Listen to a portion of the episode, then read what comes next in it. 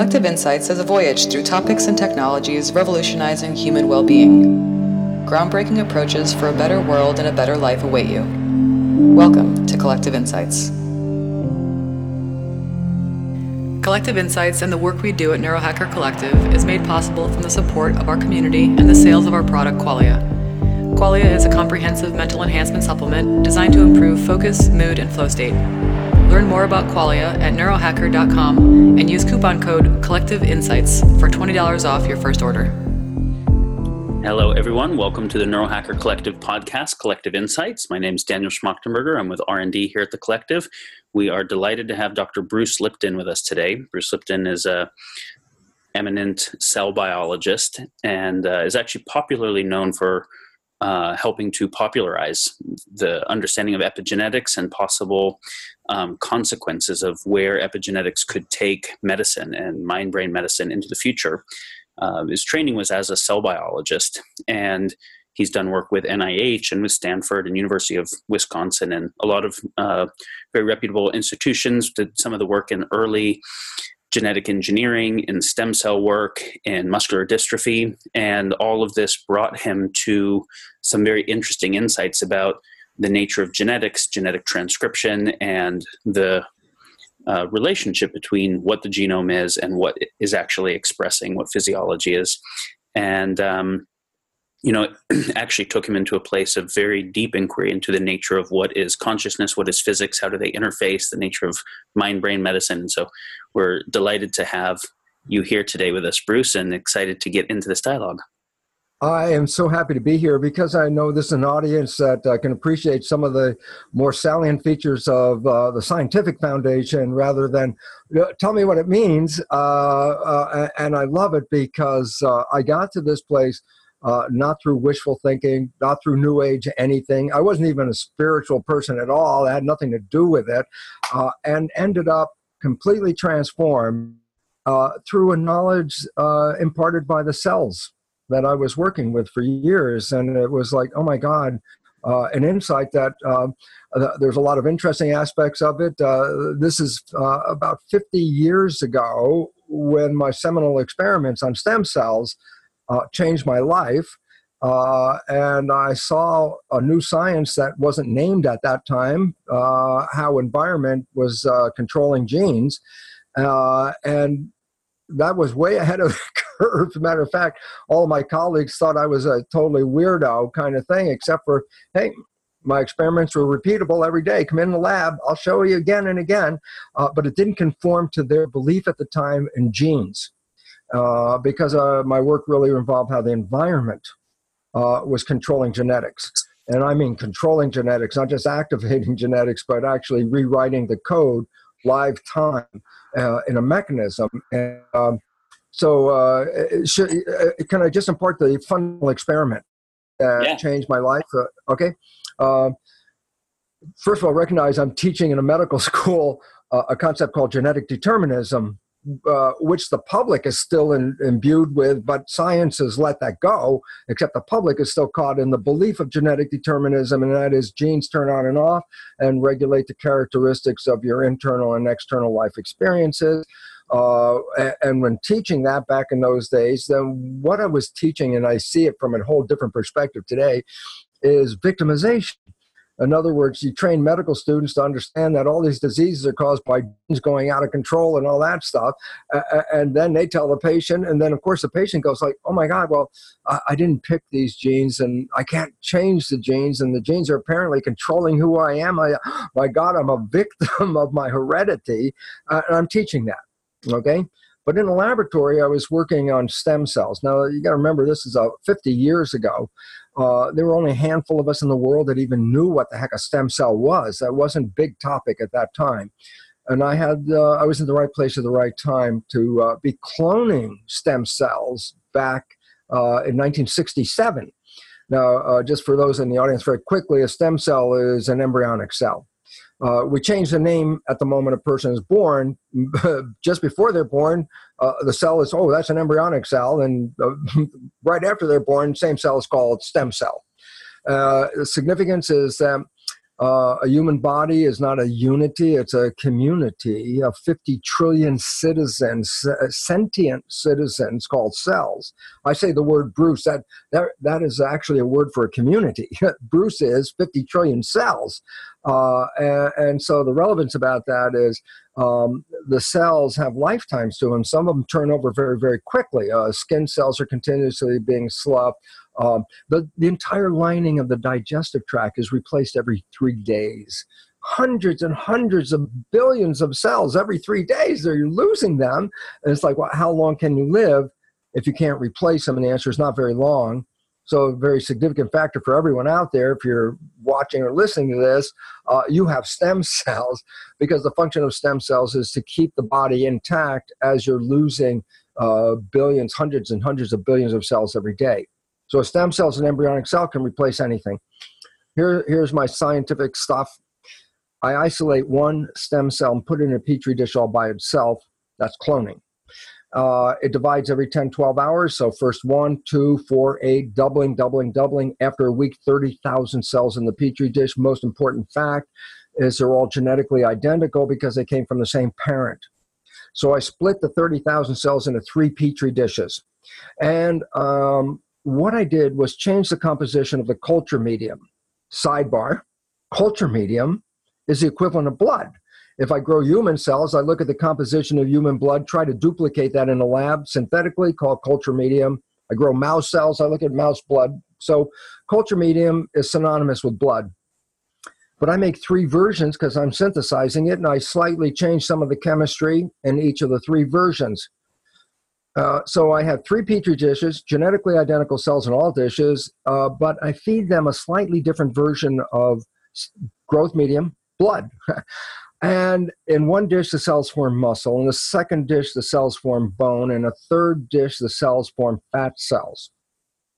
What controls the fate of the cells? Well, the first thing is this. They were all genetically identical. So I can't say one had different genes than the other or something was going on. It was environment interacting with the cells and the cells interacting with the environment that selected the genetic activity of the cells. So the genes did not make a decision as to what they should be. The genes responded to environmental signals as to what they sh should be activated or not. So first thing is this. Any concept of the term a gene turned on and a gene turned off is one hundred percent fallacious. A gene has no self-actualization. A gene cannot turn itself on and off. A gene has no knowledge of what it is. A gene is a blueprint, a linear molecular blueprint, no different than a blueprint in an architect's office. I say, why is it relevant? Because I say you go into the architect's office, she's working on a, a, a blueprint. You say, is your blueprint on or off? And she'll look at you like, wait, you're crazy? It's a blueprint. There's no on and off. I go, precisely. A gene is a blueprint, has no on and off. Okay, what the studies revealed is that the information from the environment is uh, perceived and reacted to by controlling the genetics and behavior of the cell. Now, what's really interesting about this is um, when I first showed this to my colleagues, which is, you know, this was when the, the whole genetic industry was getting off the ground and everybody was like lemmings running toward that genetic gold mine somewhere. I'm the only guy standing on the side going, yeah, I don't, I don't think it's the genes, really. I, I think we should be looking at the environment at this. But the genetic thing was, it was a vast movement. So uh, I just did my research. It repeated it all the time. And at some point I realized I, I can't teach medical students anymore that people are victims of genes, because the recognition is that the environment and the perception of the environment by the cell determines the genetics and behavior. So if you say genes control life, you're telling people they're victims. If you tell them the environment and your perceptions control life, you're giving them an opportunity for mastery. Why? I can change the environment, I can change my perception, and therefore I can change my biology. I go, precisely. Uh, this empowers people. Yes. When you say perception, you're actually meaning something very specific at the level of a cell. And when you say the environment, so when you were doing this, the concept of the exposome didn't exist yet. The concept of epigenetics didn't exist yet. So that, so that it's clear for listeners at a cellular level, what does perception mean? Uh, perception means that uh, since a cell is, is in response to environmental information, then by definition, a cell must have a perception of the environment. Otherwise, it wouldn't be able to read what's going on. Uh, and then uh, now to add a little interesting twist is, yeah, my, my liver cell has a perception of what's going on in the environment. I say, well, what's the environmental liver cell? I said, it's like culture medium. It's the blood fluid. And then I go, yeah, but uh, the information in that blood fluid, where'd that come from? And I go, ah, the perception of the person, because their perception is translated into chemistry that goes into the blood and then controls the cell. So the cell doesn't see the real environment. The cell sees your nervous system's interpretation of that environment. Uh, and yet, it, it doesn't, since it doesn't see the real environment, it can only respond to the signals that are being sent by the nervous system at that time.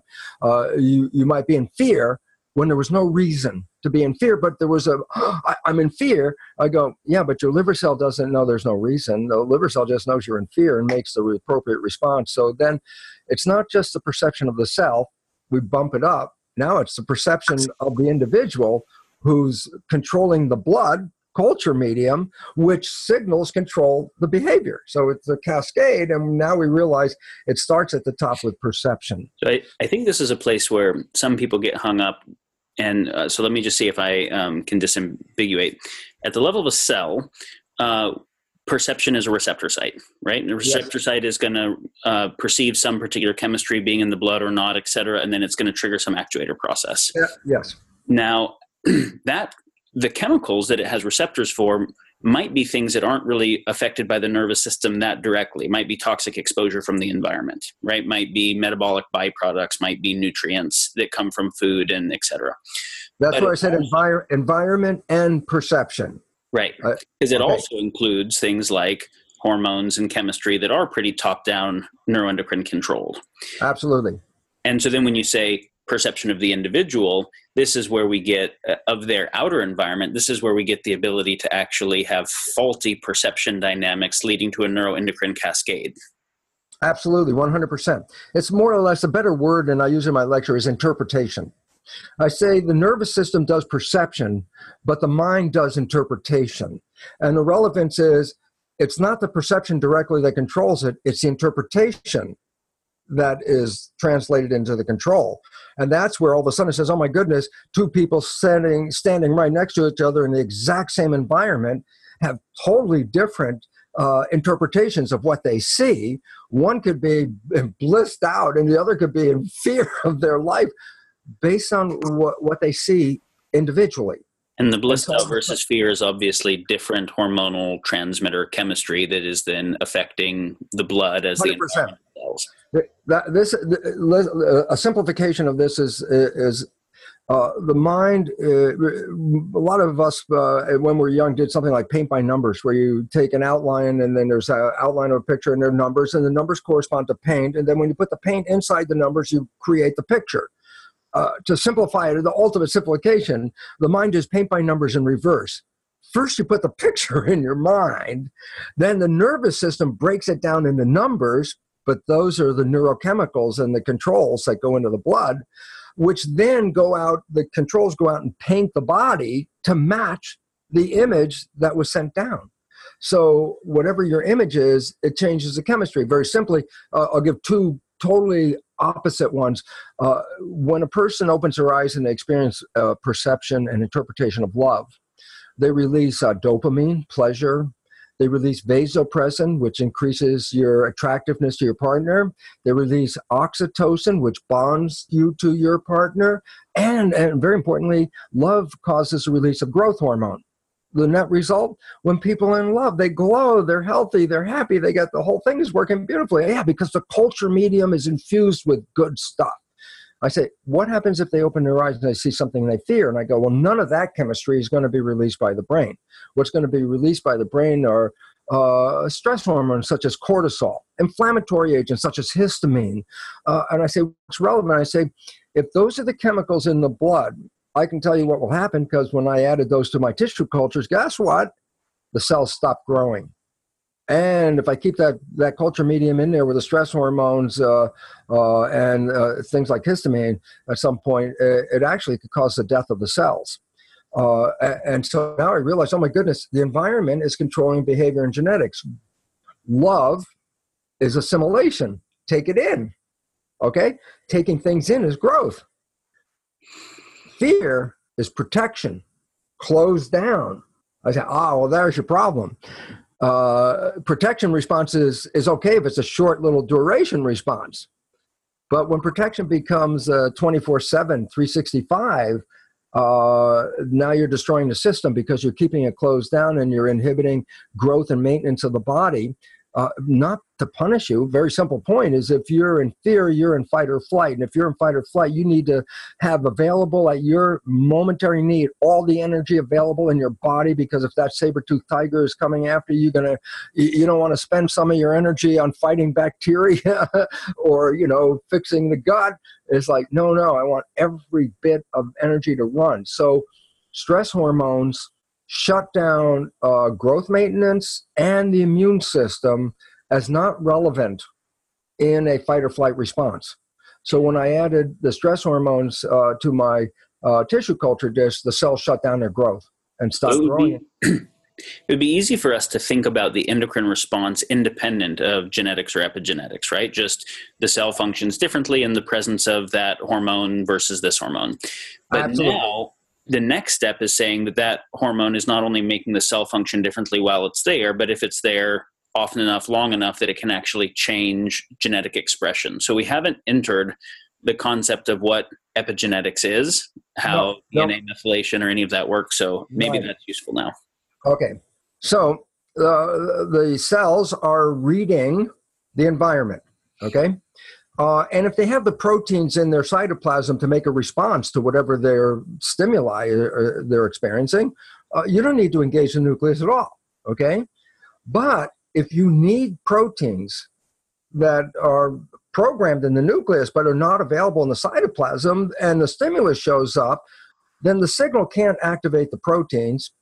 The signal has to go to the nucleus and call up the blueprint to make the protein. The whole process of signal controlling the cytoplasmic behavior and the nuclear behavior is called signal transduction. That's the leading edge of science today. It's tracking how an environmental signal engages the cascade inside the cell. Uh, and epigenetics is that part of signal transduction where the signal is specifically going to the genetics. Because the signal can just go to the proteins, as you said. You don't need to engage the genes, okay? Uh, and uh, sidebar, what's the nature of life? This is the coolest thing. A protein is a linear string, and there's a folding pattern built in, which is the sequence of amino acids. So although it synthesizes a linear string, once it's released from the ribosome, the protein folds itself up into an intricate three D pattern determined by the amino acid sequence, okay? And I say, ah, so the uh, what is responsible for the folding? I go, the charges inside the peptides, the positive and negative charges line up and, you know, repel or attract and then create the three-dimensional structure. So I say, ah, the structure of a protein is determined by the charge. Yes. If the environment changes the charge, the protein will restructure itself into a more balanced state based on the new charges. You go, so I go, that's the secret of life. Why? A protein in a cadaver is a structure. Yeah, there's the body of that cadaver, but there's no life. I said, where'd the life come from? When the proteins respond to an environmental signal, they adjust their structure uh, to accommodate the new energy. And as a result, adjusting the structure is movement, behavior. I say, ah, life is proteins plus signals. And I go, absolutely. Uh, and I say, okay, so now the signals are specific to the proteins, and they're specific to the proteins in the uh, nucleic acid uh, uh, part of the of the of the, the nucleus with the chromosomes. Chromosomes are fifty percent D N A and fifty percent protein. And everyone, ever since Watson and Crick, and let me emphasize, Rosalind Franklin, the real founder of the double helix, uh, uh, stolen by Watson and Crick, uh, that once everybody focused, is on, focused on D N A, there was a second error. And the error came in here. And this error changed biology forever, and it's now having to be corrected. And that is this. They found that proteins were controlled by D N A. And I say, fine. And then I say, so what controls D N A? And this is where the whole thing went wrong. They said, oh, take a double helix, split it apart, have a single helix, and then put it in a beaker where the building blocks of nucleic acid are in there, the four bases. I say, what's the result of that? I say, if you incubate the single strand of D N A in a solution, it will create the complementary D N A strand. Oh my gee, D N A covers its own reproduction. So all of a sudden, the quest for how life works stopped. It said, D N A codes for the protein, and D N A codes for itself, and then everything comes from D N A. And that's led us to the uh, the belief of the protein, the information flow, D N A, R N A, protein, D N A at the top. Uh, and, and I said, well, what's wrong? I said, it's an artifact because they had isolated D N A. I go, in the nucleus, it's fifty percent D N A and fifty percent protein. And, and I said, well, what about the protein? You know, that's what somebody asked after, you know, so many years of throwing away the protein and just working with D N A and saying genes and all this. It's like, you, what the hell was the protein? Regulation. The protein is the code of regulation. We have the same number of genes as the most primitive worm studied in biology, C. elegans, a worm about a half a millimeter long with one thousand two hundred seventy-one cells, got twenty thousand genes. A human has twenty thousand genes. It's like, oh, then we're not genetically superior, not in genes, but in what was used to be called junk D N A. No, that's where the information is, how to build using the proteins that are created by the gene. Once you have the protein, you need to assemble them and how they're organized. So keratin, a standard protein, is in your skin, flexible. Keratin is in your hair. A keratin is a fingernail or a claw. I go, same keratin gene? Yeah, but how it's assembled is in the so-called junk D N A, which is regulated by the proteins. And all of a sudden, it's like, oh, my God. The genes are not controlling themselves. They're in combination with the proteins. And the proteins are responding to the environmental signal. And so all of a sudden, it's like, oh, my God, it changes the whole meaning. Genes have no ability to turn themselves on or off. They're regulated by the proteins. The analogy I give in my lecture is uh, old-fashioned days uh, when uh, broadcast wasn't on the T V uh, in the evening, they put what was called a test pattern. And the test pattern was a broadcast. So look, it's a pattern, a gene. Test pattern's a gene. I go, the dials on the television set, on and off, volume, okay, contrast, color, uh, width, height, all those controls, right? I can manipulate all the controls and change the appearance of that pattern.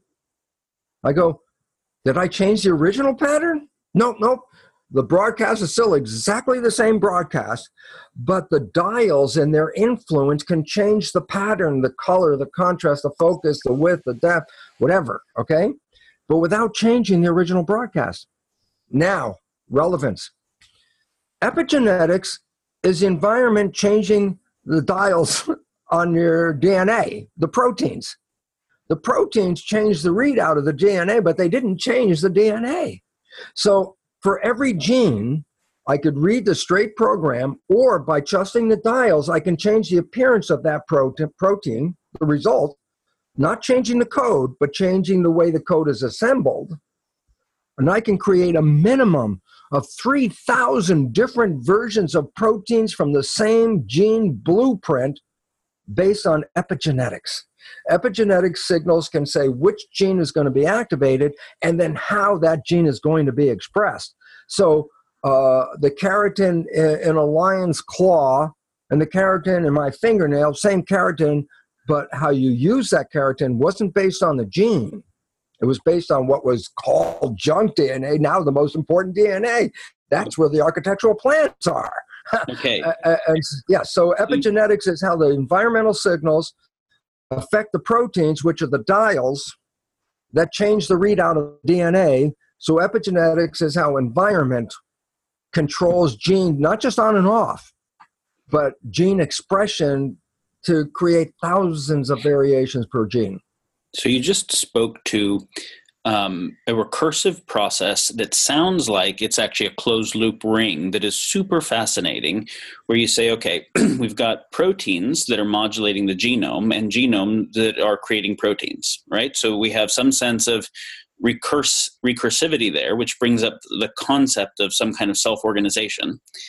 And then when we, you know, you mentioned protein folding as a result of changes in um, where charge is located, right? So that yep. It has to do with voltage and protein structures. Now, if we think about the definition of life from complexity science, Stuart Kaufman's definition, which is self-organization, self-replication, and completing thermodynamic work cycles, it and you, we put all this together, there's this, there's still this very fascinating question of like, okay, so we have proteins that are affecting genetic expression. We have genes that are coding for proteins. We have an individual that's being affected by its environment, but is also then evolved to be able to act on its environment. Speak to this whole self-organization recursivity process. Okay. Now basically it says this, the proteins are, are devices that create structure and function. The structure and function required by a cell is directly connected to what's going on in the environment. If the environment changes, I have, I have to accommodate those changes. Otherwise, I can't stay static and have the environment be dynamic, okay? Unless I completely encapsulate myself from the environment and shut myself down, but that would kill me. So the simple reality is I have to be able to know when to use a function, when to create a structure, and how that structure should be molded, more or less, to be functional. So I say, but the genes make the structure, and the, the now that's the other part, the protein part is defining how that structure is going to be adjusted. But then you have to remember, I said, but the proteins only work based on the environmental signals coming in. So now the activity that's going to control the genes is now connected to the environmental signal. If the signal doesn't come in, I'm not even going to engage the damn gene, okay? When the signals come in, it's going to determine how I'm going to sculpture that gene. I'll give you the best example in the world, the immune system. What's the point?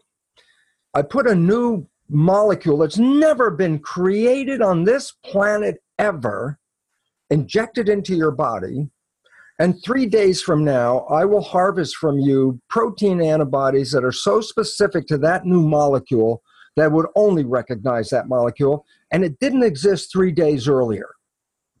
How'd that happen? And the answer is this. First, you activate a crude version of a protein that's built into the genetic repertoire, but it's crude. And if you assemble a crude version that can just temporarily hold on to that new structure, that's a starting point, says, okay, we're gonna start with that.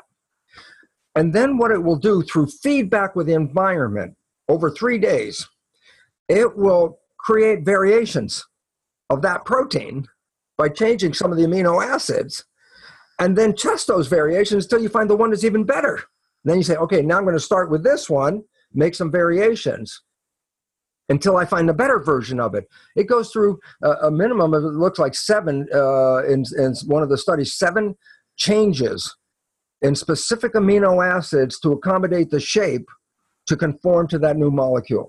So What's there's the actually an evolution and natural selection of receptor binding. This, that is evolution. Evolution is awareness. Awareness is to be able to read the environment. Every signal that shows up, if you can read that environmental signal, you have more awareness. So the more awareness you can put into a cell, the more intelligent the cell becomes. Okay. And you are speaking I, about a selection process between non-random mutations at those various receptors. Non-random, that, that's, that's a more or less a joke in regard to, well, what percent of, uh, of random mutations can accommodate evolution? I go, infinitesimally small. A chance mutation almost inevitably either does nothing or is destructive. Very rare if anybody ever finds a chance mutation by accident, one single one, it changed everything. With the new science of epigenetics manipulating genes, all of a sudden the, the, the, the version of Darwin drops out the window. Hey, it was just a bunch of random accidents and that's how we got here, to a Lamarckian point of view that says there's a lockstep interaction between the organism and the environment so that the environment and organism, uh, the, the organism stays uh, alive in a very changing environment. By what? Reading this environment, engaging functions that will keep it alive. This is not chance. This is a feedback mechanism. Before epigenetics, there was no feedback mechanisms. G N A was the cause. Epigenetics says, no, the environmental signal controlling the chromosomal proteins is the cause, and therefore the mechanism of evolution was built in from the very beginning with the concept of epigenetics. It says an organism can learn from the environment. Making an antibody is an example of learning and memory. So it then learned by, by creating a receptor, and then it keeps a gene for that final program locked into the system. New gene, new antibody. Learning, memory, evolution. That's what it's about. And then, so if an animal was exposed to a new molecule that they hadn't been exposed to before, they yes. developed a receptor for doing whatever it was it was appropriate to do with it. You're saying that that would yes. actually change their genome. They would develop a gene for coding for that new protein, and then that Absolutely. Gene would be passed down to their offspring. So you're not, that's not an epigenetic change. That's a genetic change. Yeah, but epigenetic changes go for generations, and there's a point where they're translated into genetic changes over time of repetition, okay? So that when they affect the epigenetics of a father with some chemicals, which they've tested, uh, they found that it will propagate at least three or four generations, the same epigenetic mechanism. So at some level, it starts to take on a more permanent structure.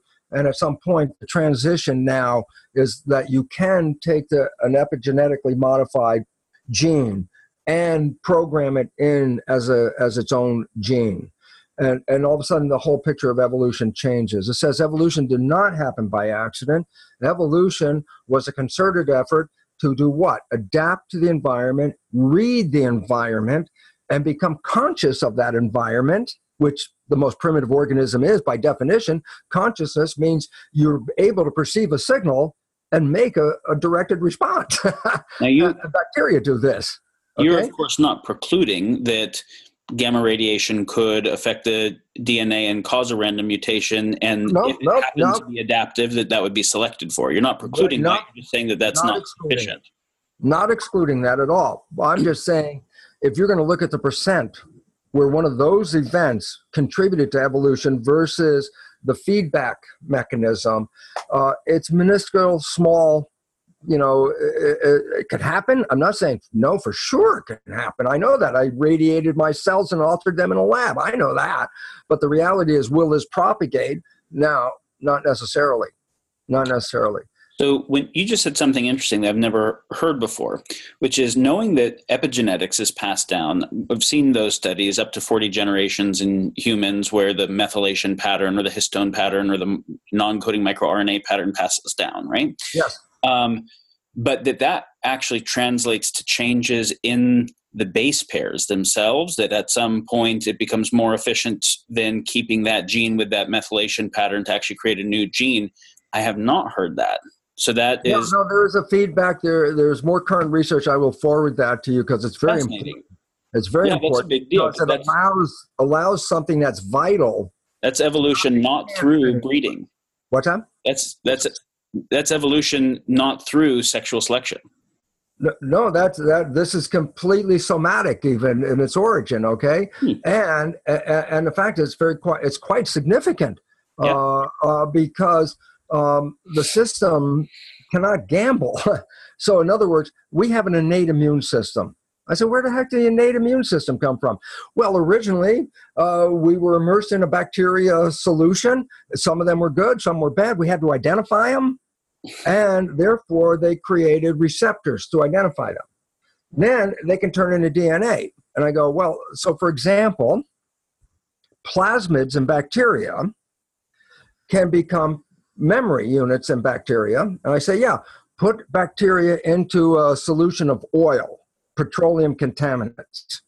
Put a bunch of bacteria in there. Now, most of them are going to die, but there will be some who will adapt and create a plasmid, which is a D N A, a little string, like a memory stick for this new protein.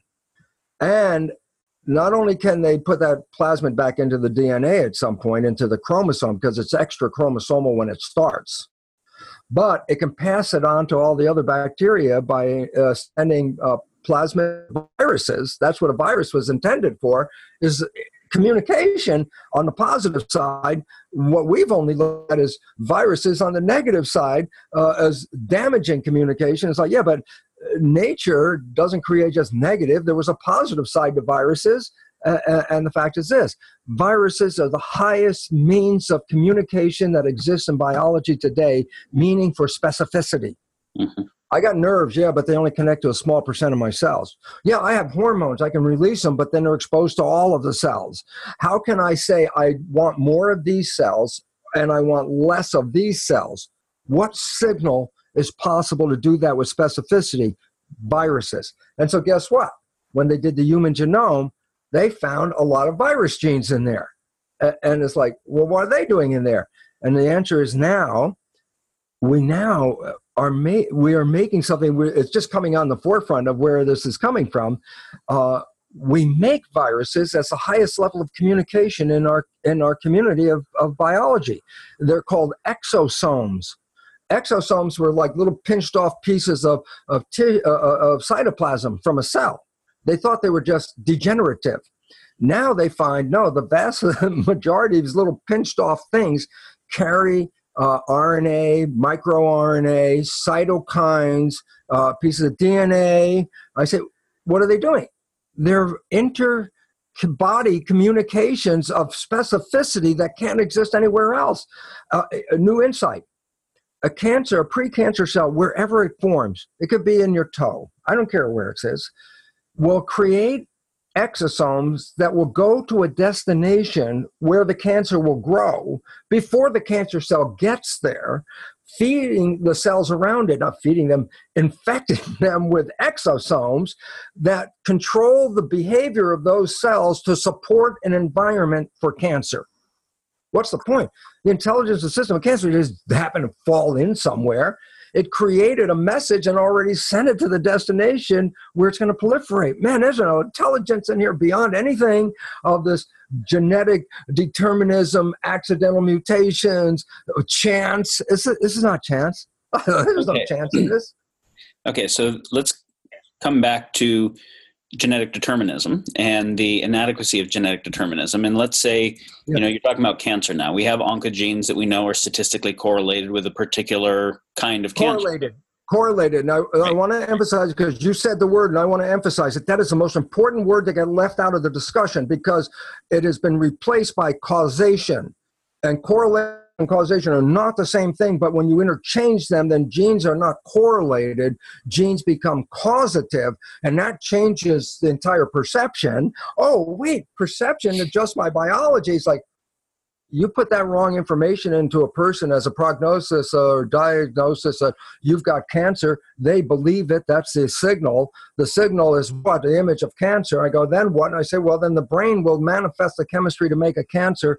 That's the opposite of the placebo effect. It's called the nocebo effect. The placebo effect is the positive side of, well, what about a positive idea about a drug? And I say, oh, well, then you're sending signals of positivity and healing. Did the drug do it? No, it's a sugar pill. And I go, oh, yeah, everyone goes positive thinking, positive result, placebo. And what they leave out of the discussion to me is more important. Negative thinking is equally powerful, but works in the opposite direction. Negative thinking can cause any disease on this planet, and negative thinking can actually just kill you out of fear.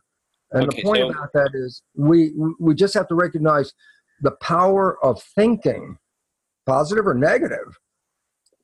And I say, we have the B R C A one gene, the breast cancer gene. Oh, my God. Oh, my God. I, I got the B R C A one gene. Uh, Angelina Jolie, double mastectomy right away because I don't want to die like my mother and my grandmother. And she has a double mastectomy. And uh, based on what? Genes cause cancer. I go, genes do not cause cancer. fifty percent of the women that carry this gene never get cancer. So your word, and I'm, that's why I'm going off on this diatribe thingy right here, because it's so important. The gene is correlated with cancer, but the gene does not. There is not one gene that causes cancer, but they're okay. correlated. And then that determines, well, what in your life is, is bringing this gene into action? That changes the game. So you said a lot of things in there I, I want to double click on. Let's yes. So if we take the B R C A gene, or we take any gene, let's let's take A P O E four for a moment, because it's one of the most highly statistically correlated, right? And so if we look at A P O E four in Alzheimer's, if someone's got a homozygous mutation on it, seventy-five percent correlation or something. Now, but what that means is, of course, that the that gene is neither necessary nor sufficient as a cause, meaning some people have Alzheimer's express who don't have a homozygous mutation on that gene, and some people who do have it don't have uh, Alzheimer's, and yet seventy-four percent statistical correlation is high. So I would interpret that to mean it is part of a dominant causal cascade, but it is a causal cascade that requires other activity like exposome dynamics and um, could not express. So then we want to find out, you know, what is involved for it to express or not express. Yeah. Is that... Well, Yeah, here, here's an interesting story, because it's a behavioral consequence that uh, they trained, I forgot uh, what organism it was, some animal, uh, to uh, have a fear response linked with an odor. It was a Pavlovian thing. Uh, and at some point then, of course, that organism learned when uh, that odor showed up, the fear response is going to be engaged right now, whatever is going to cause it. They then found that through mating, I think it was mice, that the offspring, who never even experienced that odor before, once they experienced the odor, had the same response as the parent. Right. Okay? So all of a sudden it says, so what am I passing down? Well, I'm passing down behavior. In what form? Epigenetically controlled programs. And I say, and, and then we go into the issue, well, how many generations? As you said, we can go many, many generations, and yet there is recent information that says, yeah, it can go back in and become part of the genome at some period of time, uh, depending on how important it is for survival. The more important it is, the less I want to carry it around as a possibility. I want to carry it around as a surety. I, I'll make it a gene at that point, okay? So th this is, this is part of the evolution. Now, I think what's most interesting about this discussion, and that I would really like to take a little tangent on, if it's okay with you, is so we talk about the signal uh, being perceived and then a response connected to that signal. So there's a stimulus response. Uh, this is what's going on. So when I started to do this research originally fifty years ago, um, there was no understanding of signal and response, uh, the new science of signal transduction, following environment. That wasn't there. Nobody had any idea about those damn signals and stuff like that. So when I tried to, to, when I showed them my research that how the environment was controlling this, one of the reasons why they ignored it is because there was no concept in the world of how this could happen. There wasn't anything in their biology to say, oh yeah, I can see how that mechanism can happen. So I, I had to, you know, look at where or how was this interface between environmental signals and, and a specific activity? So that took me to the cell membrane. And the reason why it took me to cell membrane is because bacteria, which have no internal organelles really, uh, have a cell membrane. And uh, this is uh, their equivalent of the, all the functions, digestion, respiration, and nervous system, the membrane. So it was like, and it was interesting because when I first looked at the membrane, you have to recognize this. You can't see a membrane in a microscope, light microscope. You can only see in an electron microscope. It's so thin. So first of all, until the nineteen forties, late forties, nobody even knew all cells have membranes. And then we find out all cells have the same morphological structure, the same type of membrane. So it's a common thing from the very beginning of life up to the most complex. So I'm looking and I say, well, obviously the membrane is somewhere between the environment and the inside of the cell. And I started to look at the structure. The first structure of the membrane that gives it its, its uh, border characteristic, it's a regimented uh, molecules called phospholipids. And they're all regimented, all lined up like a crystal. As a matter of fact, the definition of the cell membrane is a liquid crystal because the phospholipids are all crystalline in their array. And as phospholipids, they have fat, oil, lipid in the middle of a three-layer structure. And it's the oil layer that is the barrier, because then stuff in water, the aquarium, can't get through the oil layer, so the skin of the cell is a barrier. But now you got a problem. If nothing can get in or nothing can get out, you can't have a viable cell. You have to take food in, get rid of waste.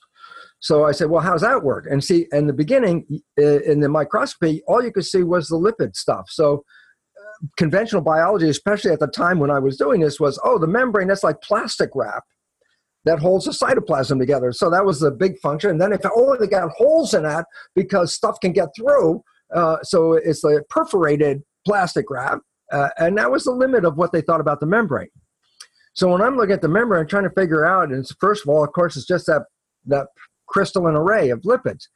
But then I recognized there are proteins built into the membrane. And what was interesting, because at that time, a new term started to show up in very diverse articles I was reading, the term I M P. And I'd read this article on this, and it's like, oh, I M P's involved. And then I read this article on something different. It's like I M P's. I M P's are integral membrane proteins.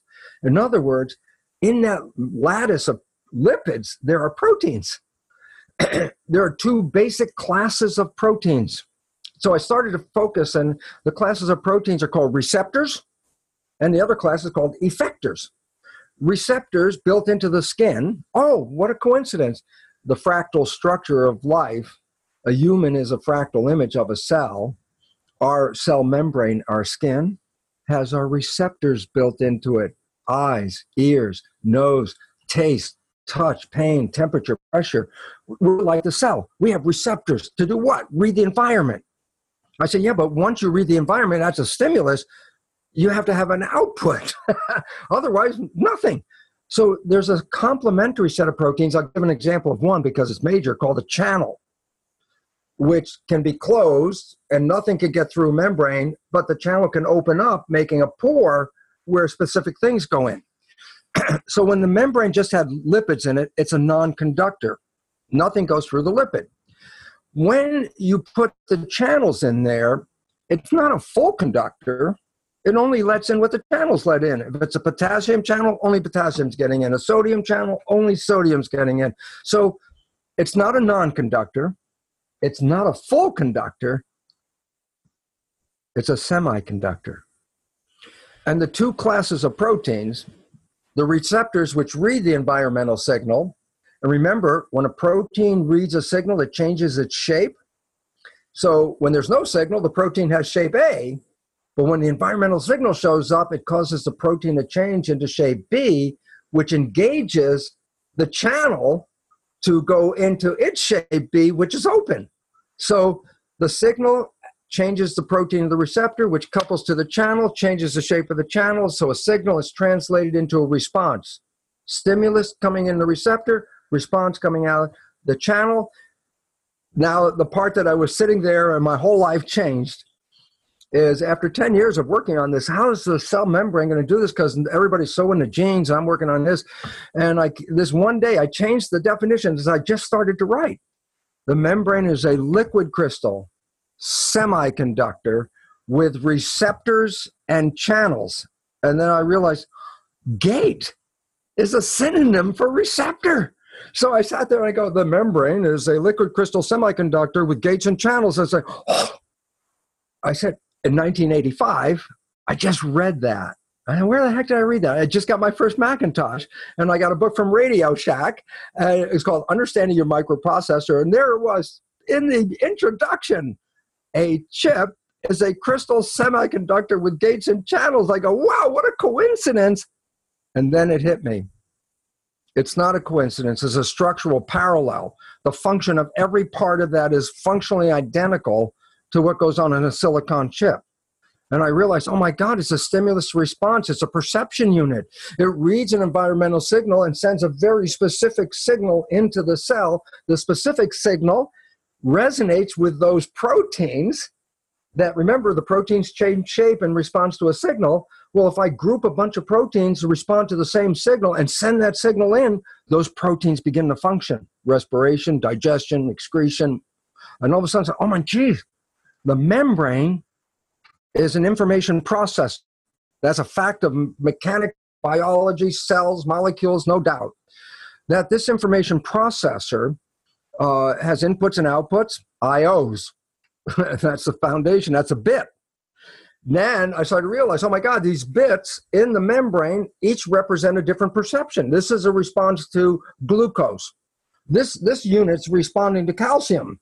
I go, oh, I'm reading the environment and as a result of the receptors changing shape, coupling to the effectors, sending a signal in, I'm going to create a behavior cascade of proteins responding to that signal I just sent in that will make the response necessary for my survival.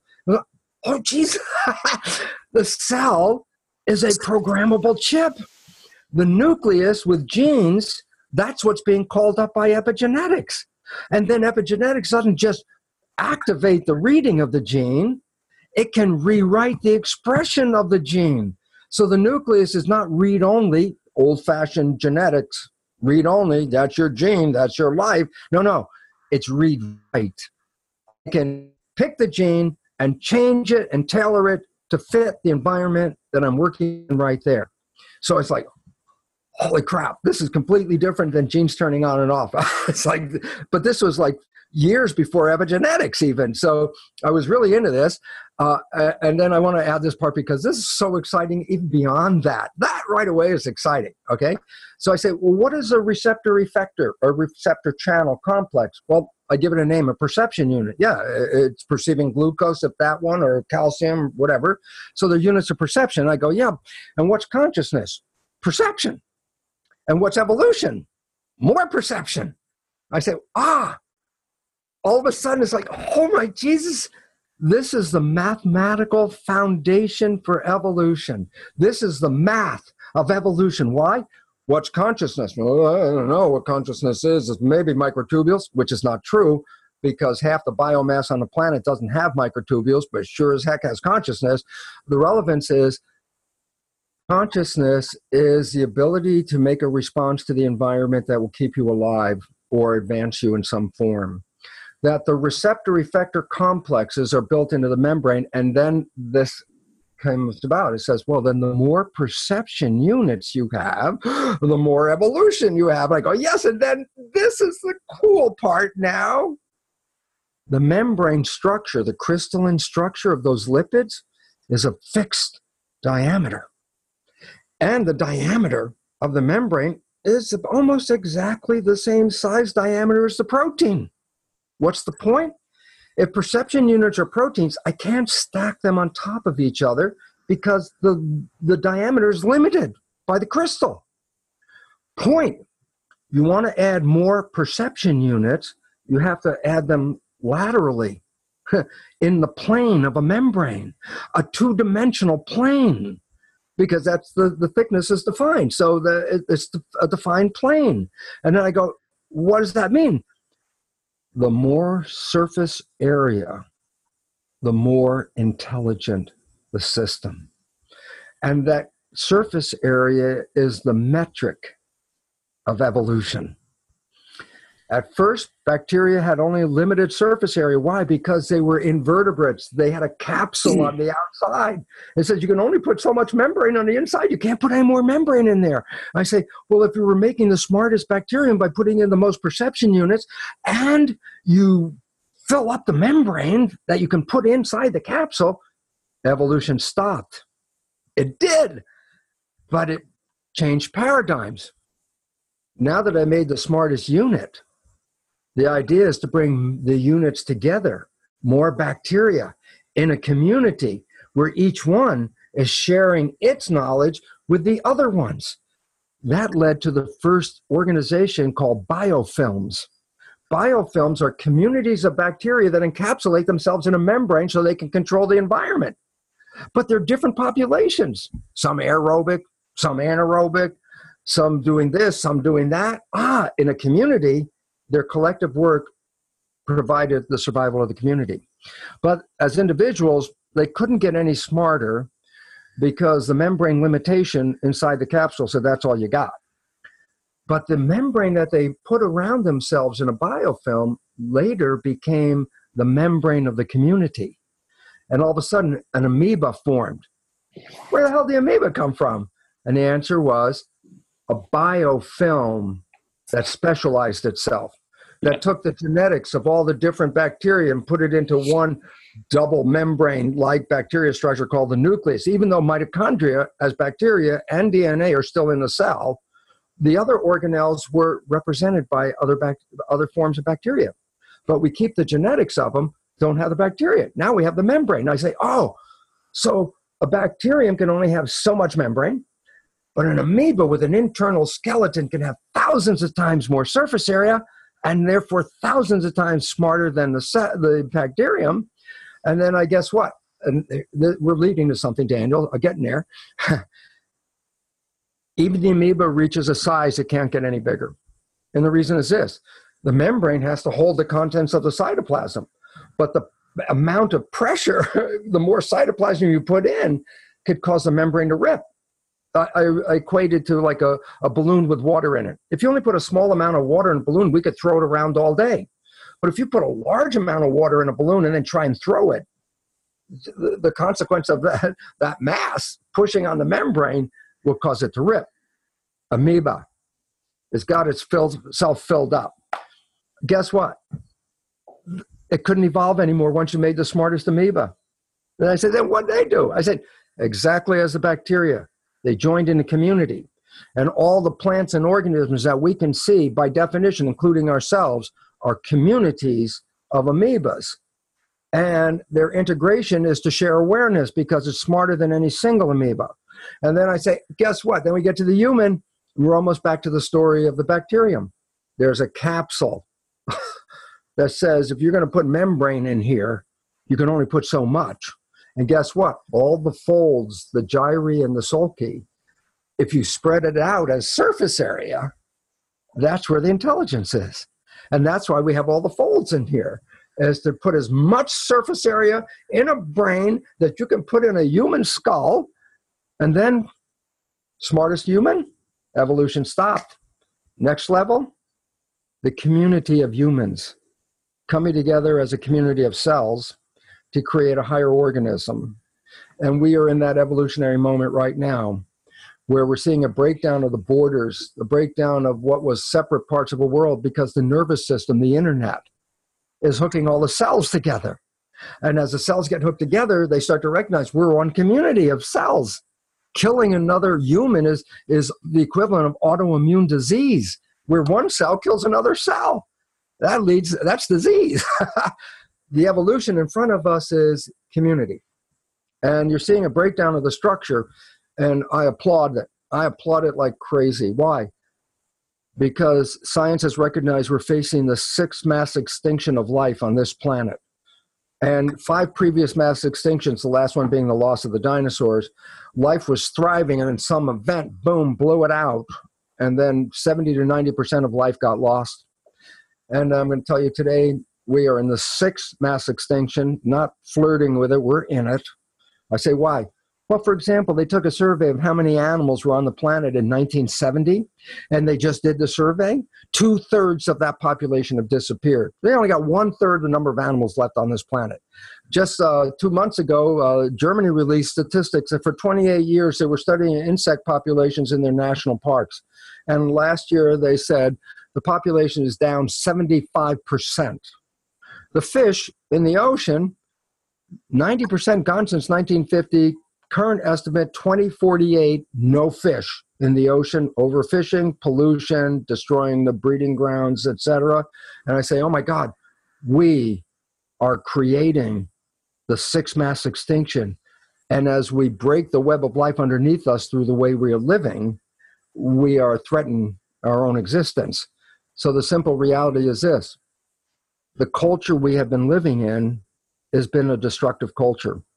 It's based on competition of fitness and survival in a struggle, when this is a, a misperception of evolution. Because evolution, there was a garden. There was indeed a garden here before we got here. We evolved in this garden. What's the relevance? We are part of the garden. You never got separate from this garden. And a garden, by definition, is not a battleground. A garden is community, working together in harmony. And the planet has been a battleground. But now, to survive, we have to recognize that all humans are cells in a larger organism called humanity. And what you're seeing is a breakdown of the structure that has separated us, and the evolution of a new structure that will provide the support for all beings on this planet. And that is our evolutionary destination. Whether we make it or not, hey, other civilizations were here and didn't make it. So uh, there's no uh, thing that says we must make it. And uh, I'm, of course, being very hopeful because programs like yours, the audience that we have on this program right now, are people that have knowledge, and knowledge is power. But the general public is sorely lacking in knowledge. And I say, what's the relevance? I say, well, knowledge is power, and the corollary, a lack of knowledge is a lack of power. The people on this planet have been disempowered by not being given the right understanding of who they are, how they function, and what they can create. They're, they're without a program. We've all been programmed, and uh, that's where the chips got their program, and that's where life comes from, programming. And that programming, I, I'm running on in this because I, I want to tell you everything. uh, go ahead. It's a really fun evolutionary story, the way that you're telling it. It's, you know, I'm uh, Thierry de Chardin and Barbara Marx Hubbard and Arthur Kessler's holons and like self-organization theory are all, you know, included in there. And when we yes. think about, um, you know, increasing the amount of surface area for the amount of complexity of parallel processing until you reach a structural limit and then going into the next layer of holonic inclusion, right? Yes. Which has to have some kind of parallel processing across holons, which is why you get organelles within cells, within tissues, within, right? And that is kind of the, the perennial philosophy's idea of the great chain of being. And you're speaking that the next step in the great chain is, you know, we kind of got to tribes, and then after tribes, we got to command and control hierarchies that were um, harm externalizing in mass. And so yes. now we're at a great mass extinction. What is the next step of self-organization that has real, uh, you know, effective complexity of organization beyond tribe? Humanity hasn't got there yet. That's kind of the next topic, right? Um, yeah. Uh, yes, it is. Daniel, go ahead. Yeah, I, you know, it's actually core to things that uh, we're working on with the future of macroeconomics and the future of governance, future of infrastructure, and future of new epistemologies and worldviews. Is how do we have, yeah. uh, how do we have anti-rivalrous, symbiotic coordination, coherence, collaboration of people at a global scale? That, you know, how do we transcend the Dunbar number while having that level of collaborative dynamic? But I'm curious, I want to go back just to your to your scientific model for a moment, because when you say maximizing surface area, we're, we know gyri looks like that in the cerebral cortex, right? We, we can see the amoeba example. Um, but it seems like we've got to say surface area multiplied by some other dynamics, because otherwise I would say a male silverback who weighs four hundred pounds is a more complex organism than a human homo sapien female who's one hundred pounds. Because uh, what's the brain size on that that uh, that gorilla? If I'm just looking at brain, but if I'm looking at total number of cells and the surface oh, area. No, well, that's what see that the whole the number of cells story goes awkward when you say, well, look at a dinosaur. Right. Dinosaurs got cells beyond anything you could ever imagine. Uh, but you know what happened there, and here this is an important part. There's there's the neurological element. And the body, which supports a neurological element. The brain says, get food. The body has to get food. The brain says, do this. The body has to do this. So the body is like, um, uh, you know, carrying out the, the administration of all the stuff from the brain, okay? What happened is when the administration outgrows the awareness, it, it puts a drain on the system. It's got, the system's got to support this massive administration with only a small amount of awareness. And at some point, it can't control it if the environment is not stable. If the environment's stable and you get it to run, it will continue running. But if the environment undergoes a change and you're going to try and change a massive administration behind you, uh, you may not be able to do it effectively enough to keep the system alive in a different environment. And, and so it really becomes important to recognize, look, a, a five-inch lizard is the blueprint of a fifty-foot lizard. It's the same blueprint.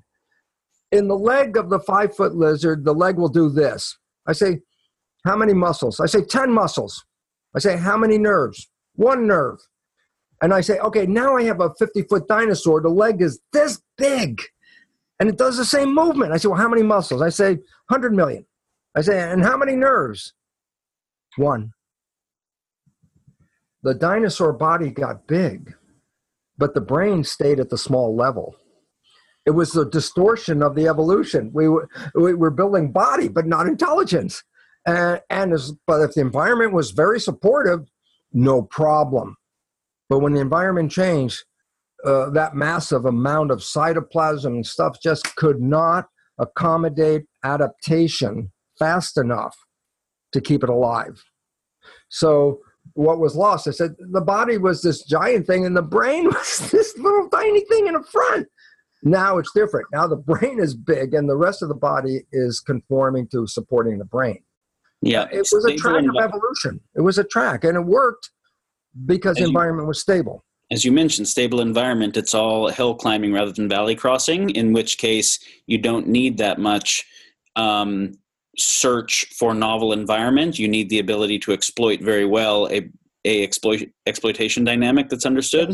And yes. Then obviously a mammal was little body, lots more adaptive capacity, and this movement towards more valley crossing then really has found a zenith in humans who then became who niche creators in every environment, right? Which is this very... Absolutely.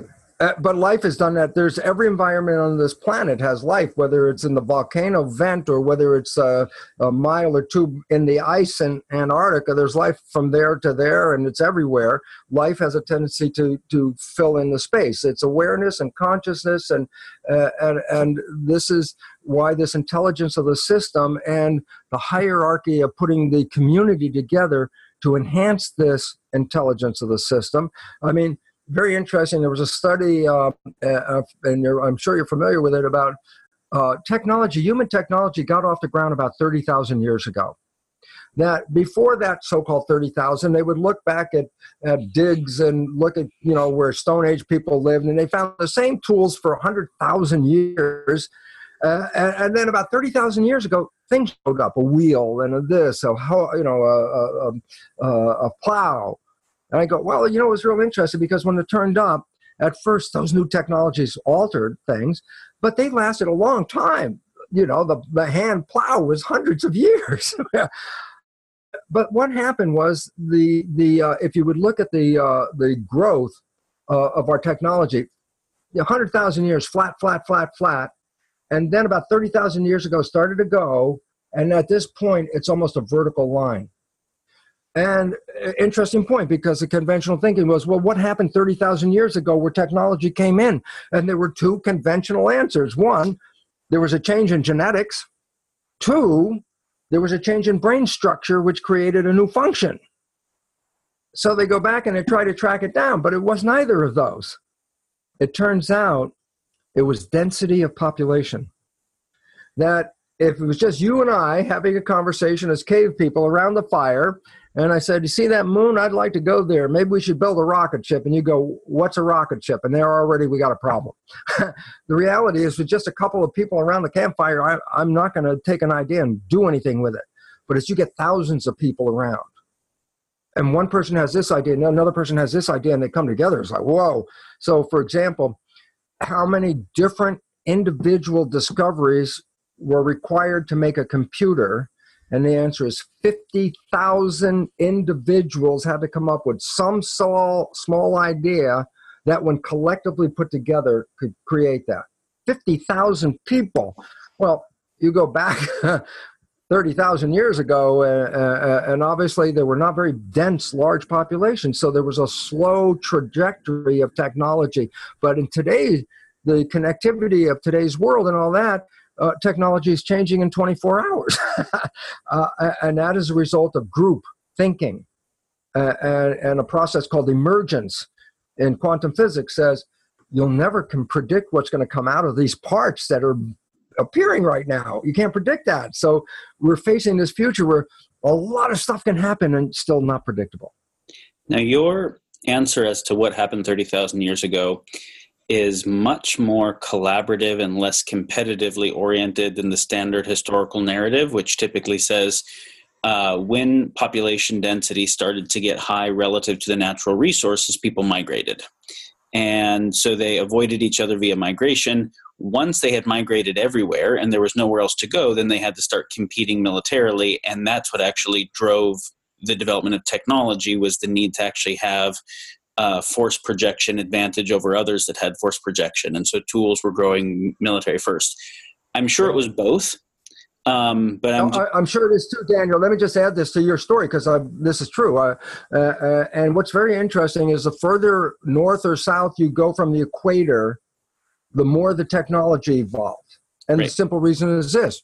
You don't need technology in the equator. Uh, the, the stuff's growing on the trees. You don't have to do anything. Just pick it, okay? But as you start to get into temperate climates where there are winter and growing seasons and how are you going to protect yourself and what are you going to eat, all of a sudden it required a lot more adaptiveness to the environment, which was learning.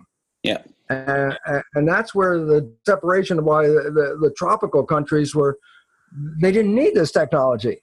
The technology was a result of need. I got I got to survive in the ice. What the hell am I going to do?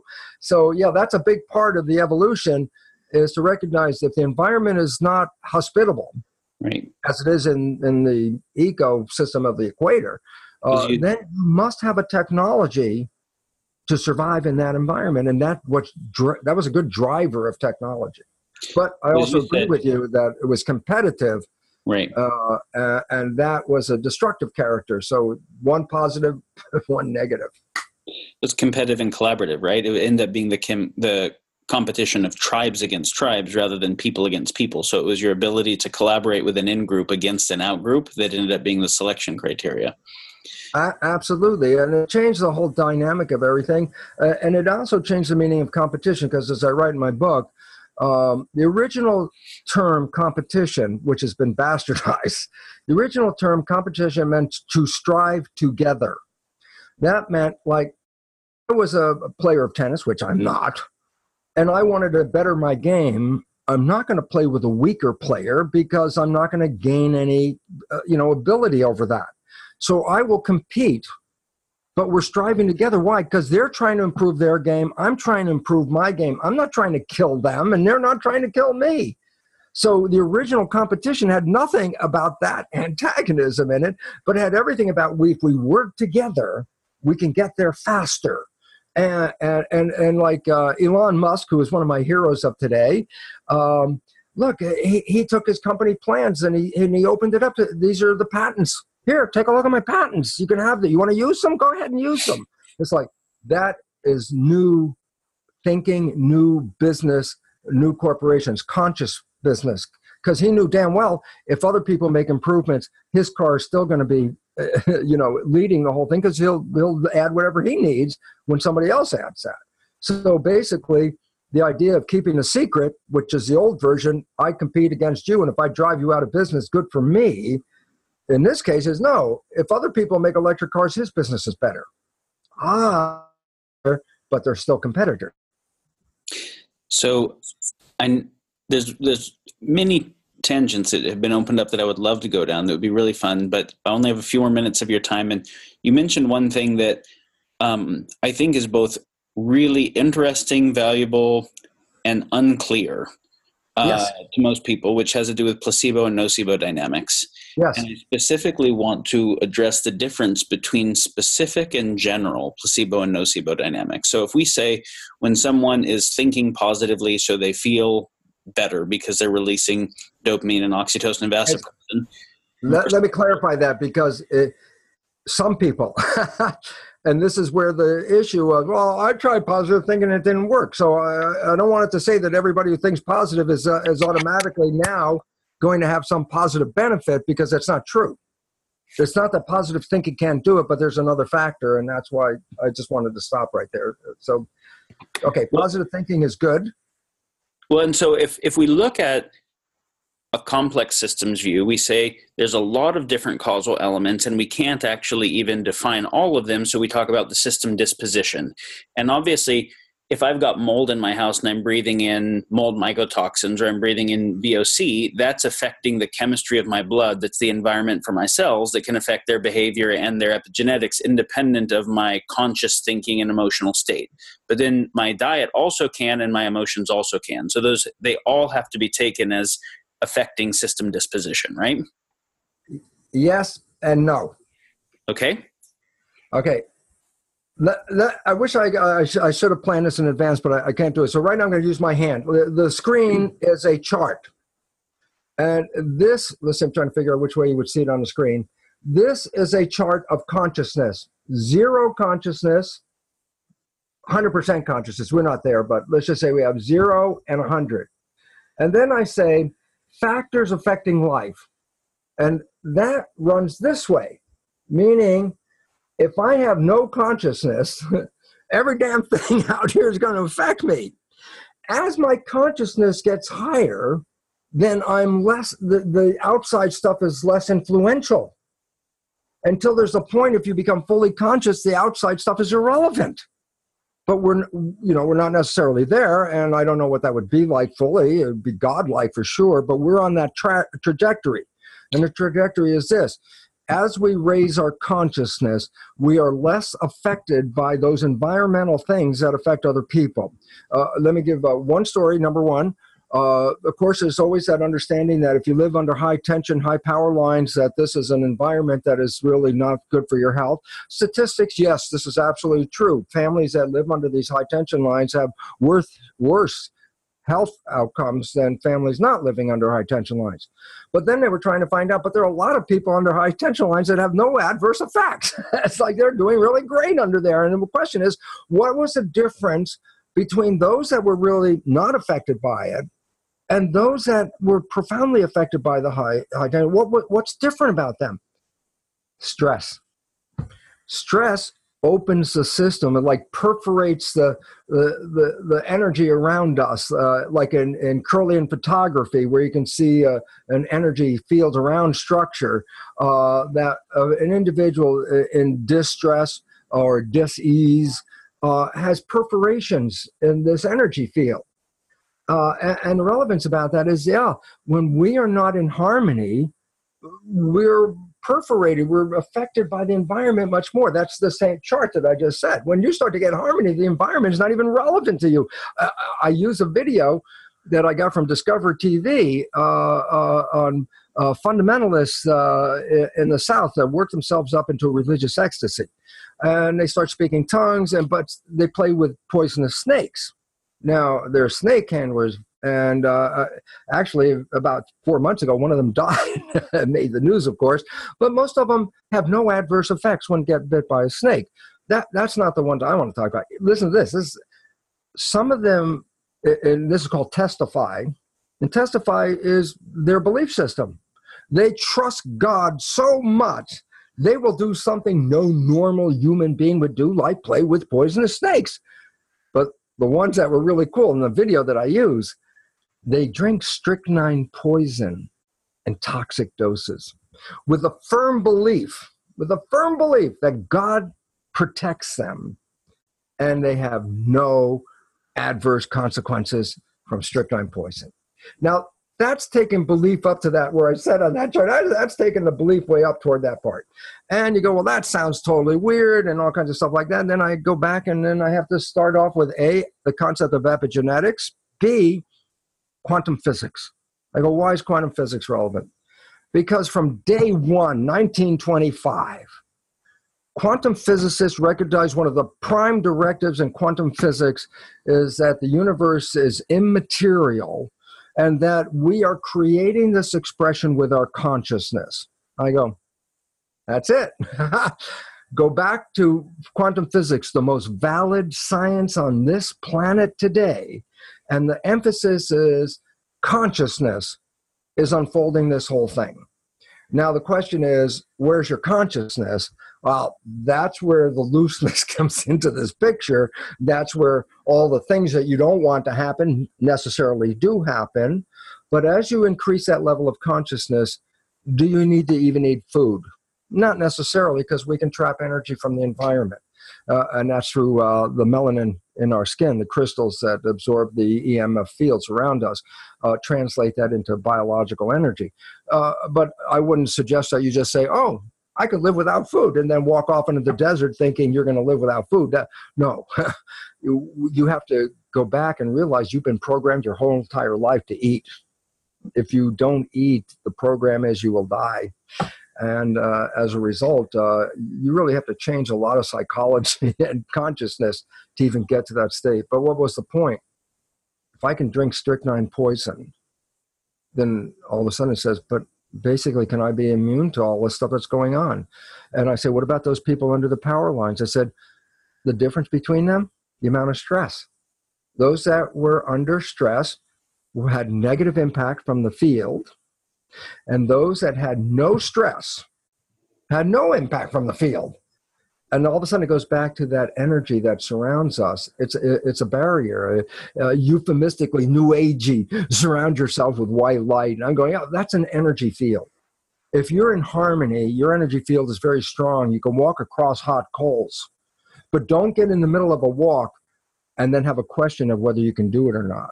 Because the moment you doubt, you will instantly get burned.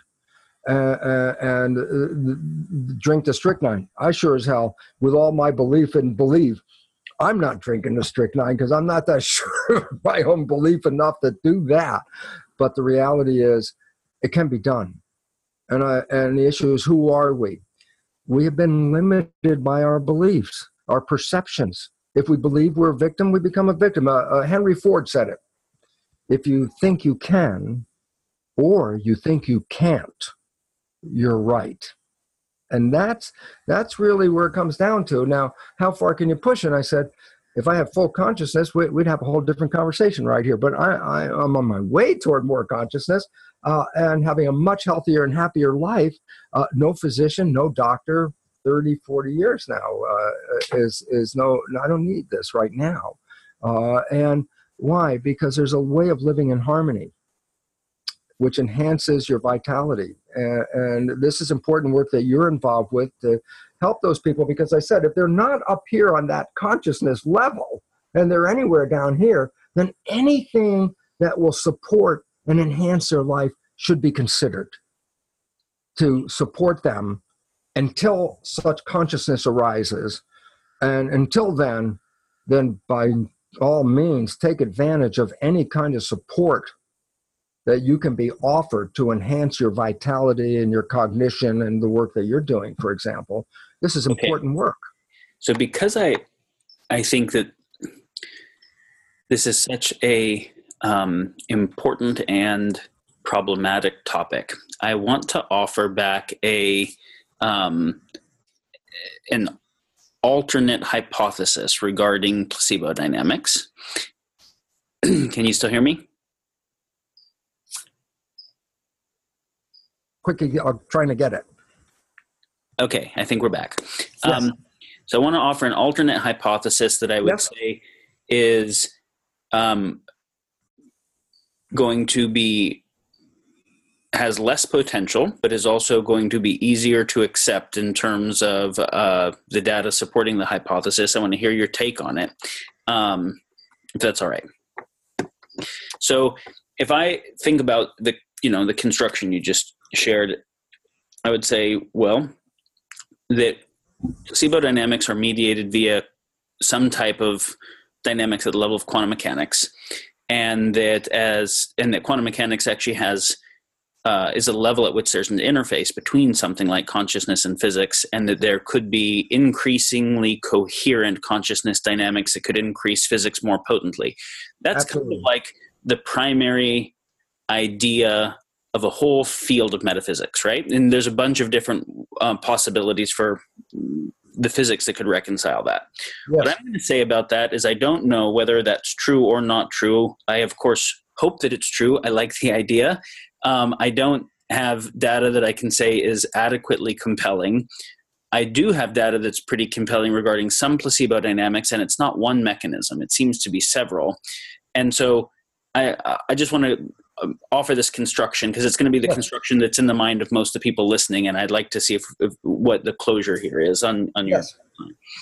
So we look at some studies on placebo, like the studies that were done with placebo inhalers and albuterol. And they found that when we looked at subjective and objective metrics, so we looked at, did the person feel better after the placebo inhaler versus the real albuterol inhaler? But then we also looked at objective metrics, which was blood saturation levels and bronchodilation and those types of things.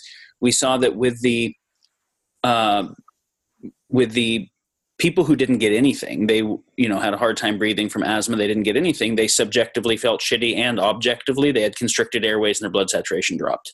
The people who got the albuterol inhaler felt better subjectively, and their objective metrics changed. They had real bronchodilation and blood oxygen saturation.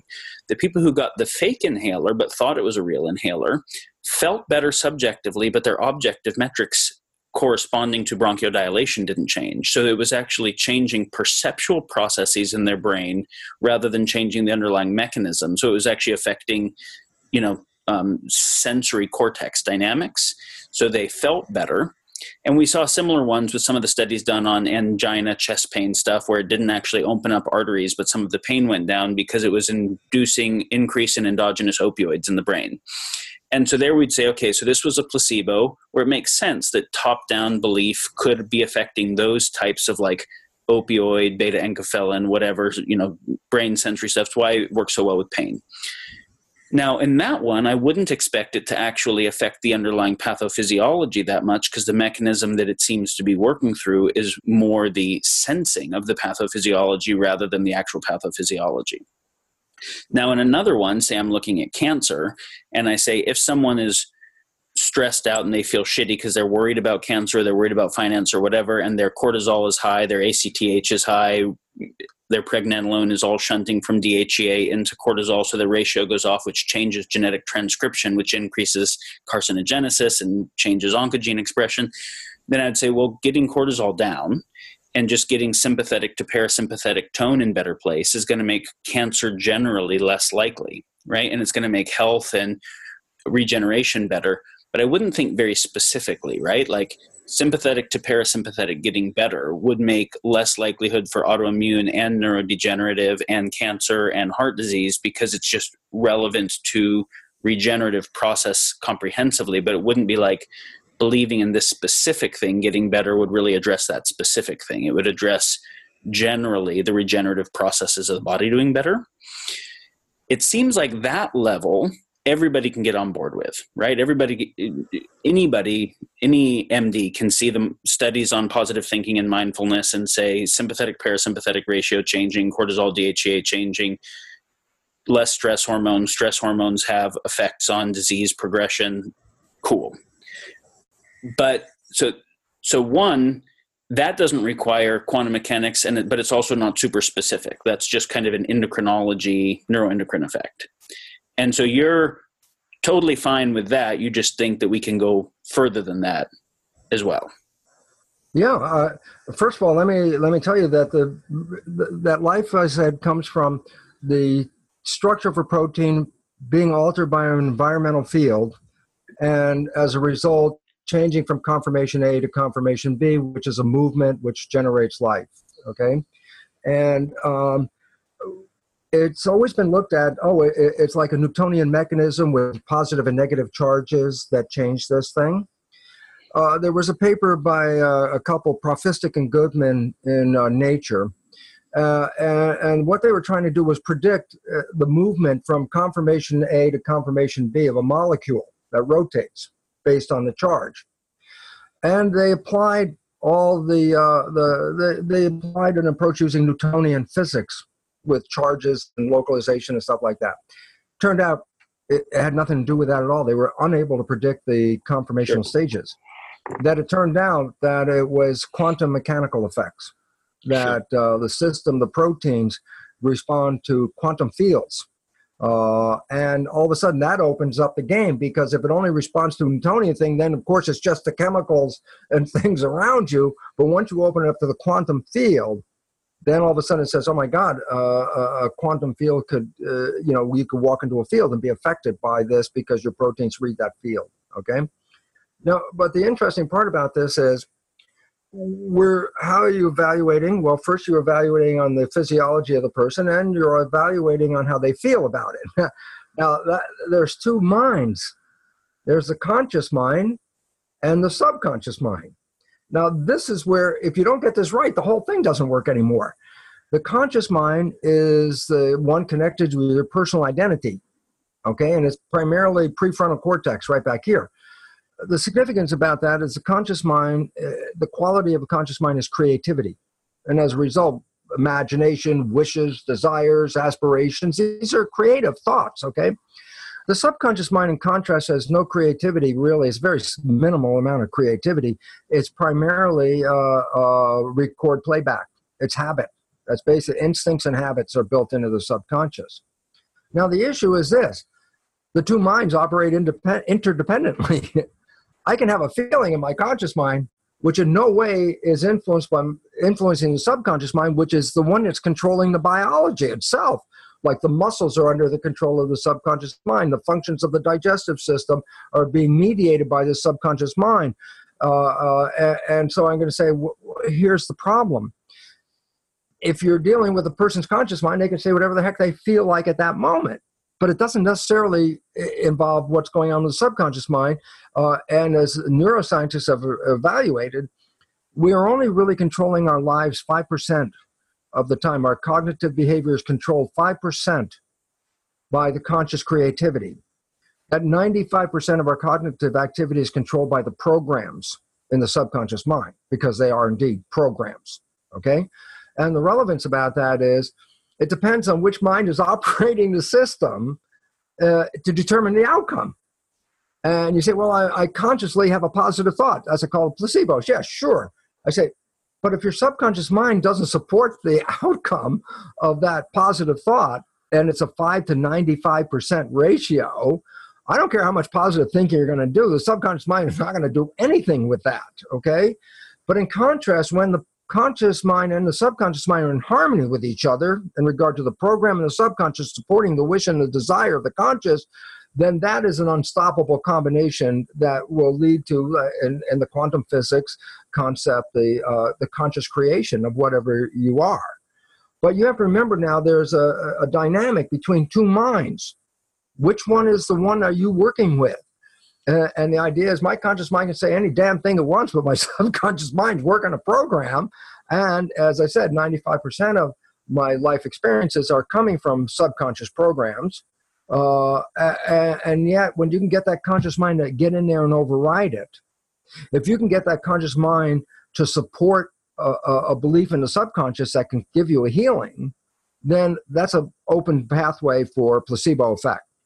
If your conscious mind has all the wishes and desires, but your subconscious mind says, I can't buy that, then I don't care how many wishes and desires and positive thinking, you're not necessarily going to experience the consequence of what we've been talking about. So you're so, talking about a, a congruency phenomena, a coherency phenomena, that the conscious mind is actually congruent and coherent with other things that we call mind and self, and that the phenomena will be a result of maybe the, the total coherence that's involved.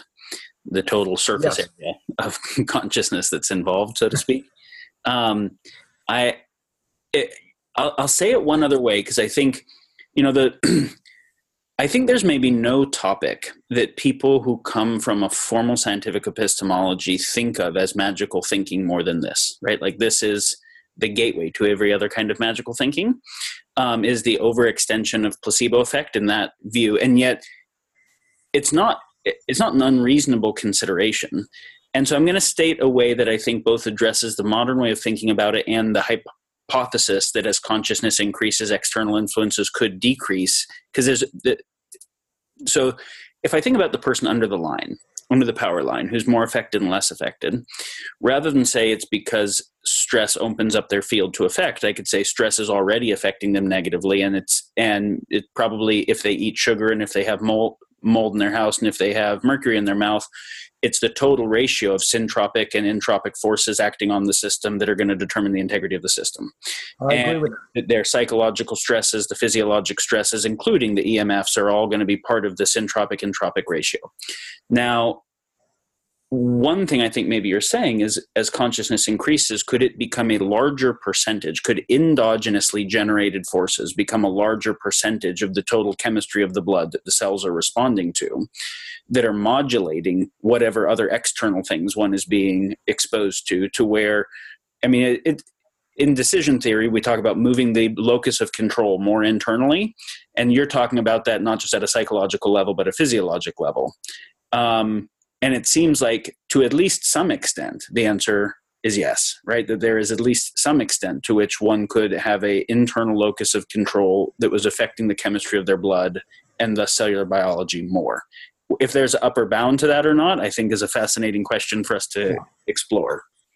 Yeah, I agree. And I don't know upper bounds. I could, uh, there's a range of everything. Everything's a bell-shaped curve. You want to look at it. And I'm going to talk about the center of that curve and, and just say that we are very powerful people, except our belief systems disempower us. Our perceptions that we are driving our chemistry and our beliefs with are, are, are chemicals and, and physiological uh, communications that, uh, in a stressful situation will, will stop the growth of this system, because stress automatically puts you in a protective posture.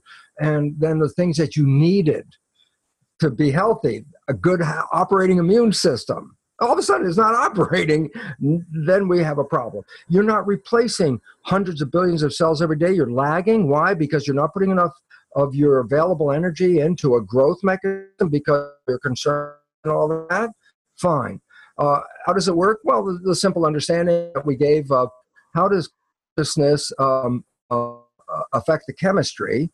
And, and the fact is this, that neurological cells are, are not, uh, you, we say neurons. Like, okay, these are all neurons. What we now know, every neuron is functionally, structurally different than every other neuron. It's like an immune system. Not, not all lymphocytes are targeted for the same things. Imagine it's only a small number targeted for something, and there are so many of them, they're all targeted to different things, okay? So uh, what we really have to, to, to recognize is that um, our ability to create life starts with vibration of thought. And, the, and this is the important part again. Uh, our nervous system in conventional neurology is based on, uh, on um, action potentials. Where's the language? It's action potentials. No, that is not the language. What they're missing is at a finer, higher resolution, every action potential has a brush border of very fine little spikes, ultra small little spikes that neurophysiologists, when I was at the university, they use whiteout. To, they, they call it noise. they, they, they cleaned the line so it had the beautiful shape of an action potential. Uh, and I asked my friend, who was a serious, one of the leaders in, in neuroscience at that time, I said, what are you erasing? He said, the noise. I said, what's the noise? He said, that's channels opening and closing. I looked at him, I started to laugh. I thought, that's the message.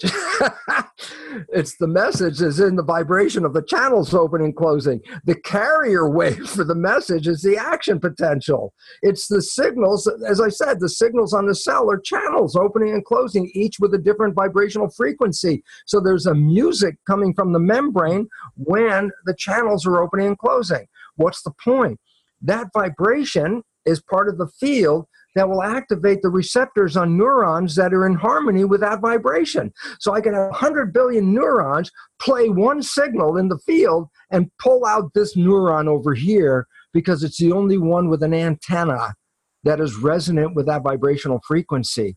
And all of a sudden it's like, oh my God, that's what's so powerfully different about the human chips computer versus our, our, our uh, silicon-based ones, is that our computers respond not just to chemistry, they respond to vibration.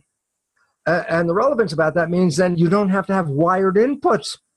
All I have to do is send a signal in the broadcast in the field, and any cell that is in harmony with any part of that signal will be engaged, and it's like lightning. The cells will come together in a coherent form and create a, a consciousness out of it. What's the beautiful part? A computer with no wired inputs. Wired outputs, yeah, I want to take the signal and, and turn it into biology. Do I need to wire the inputs? I go, no. What's the significance? Half the, half the resistance in the system is gone when you don't have to wire any inputs. You can just broadcast a frequency in the field. And this has been recognized that there are different frequencies that have different functions on cells. This is not new. I'm, I, back in, in, in the eighties, I was using a research in current science, science, nature, Uh, journal physiology, all these different things. And what I was showing them was that in all these papers, they showed that very specific vibrational frequencies control very specific functions of the cell. Oh my God. D N A synthesis, R N A synthesis, protein synthesis, morphogenesis, differentiation, all of these were tied to key signatures.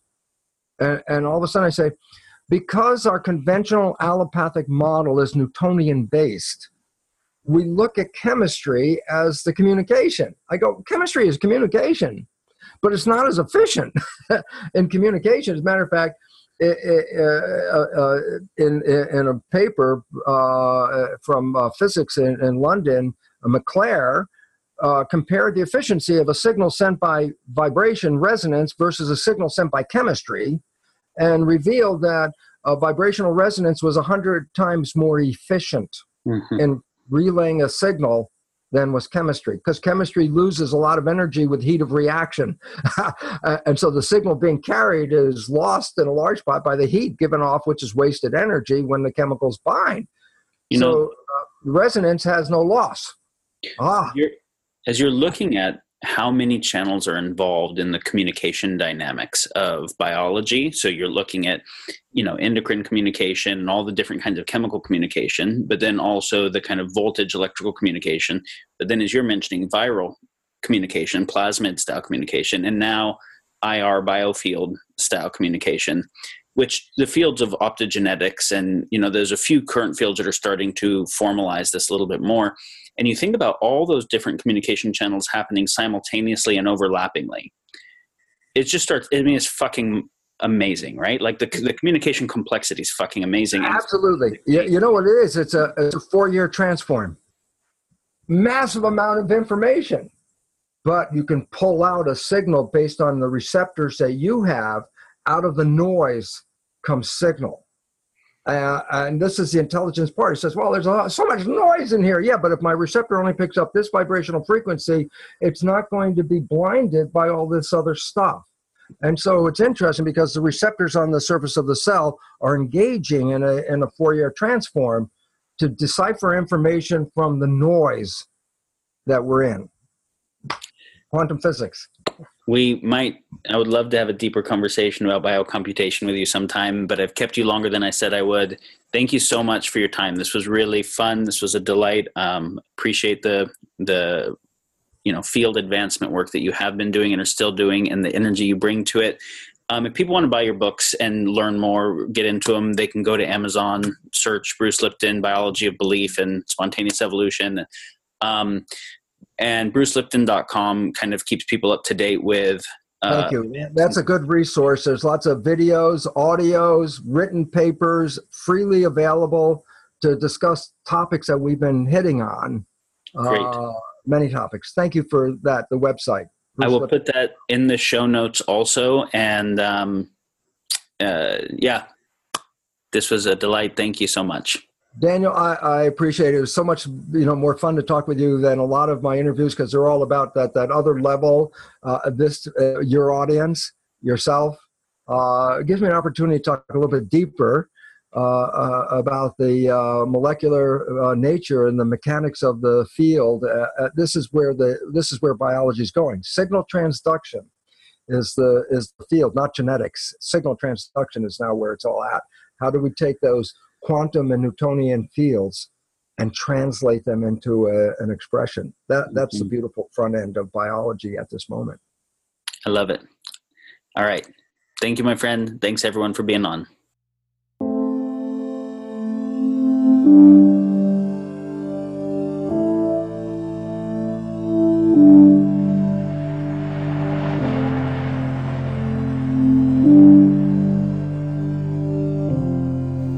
Want to learn a better strategy for mental well-being?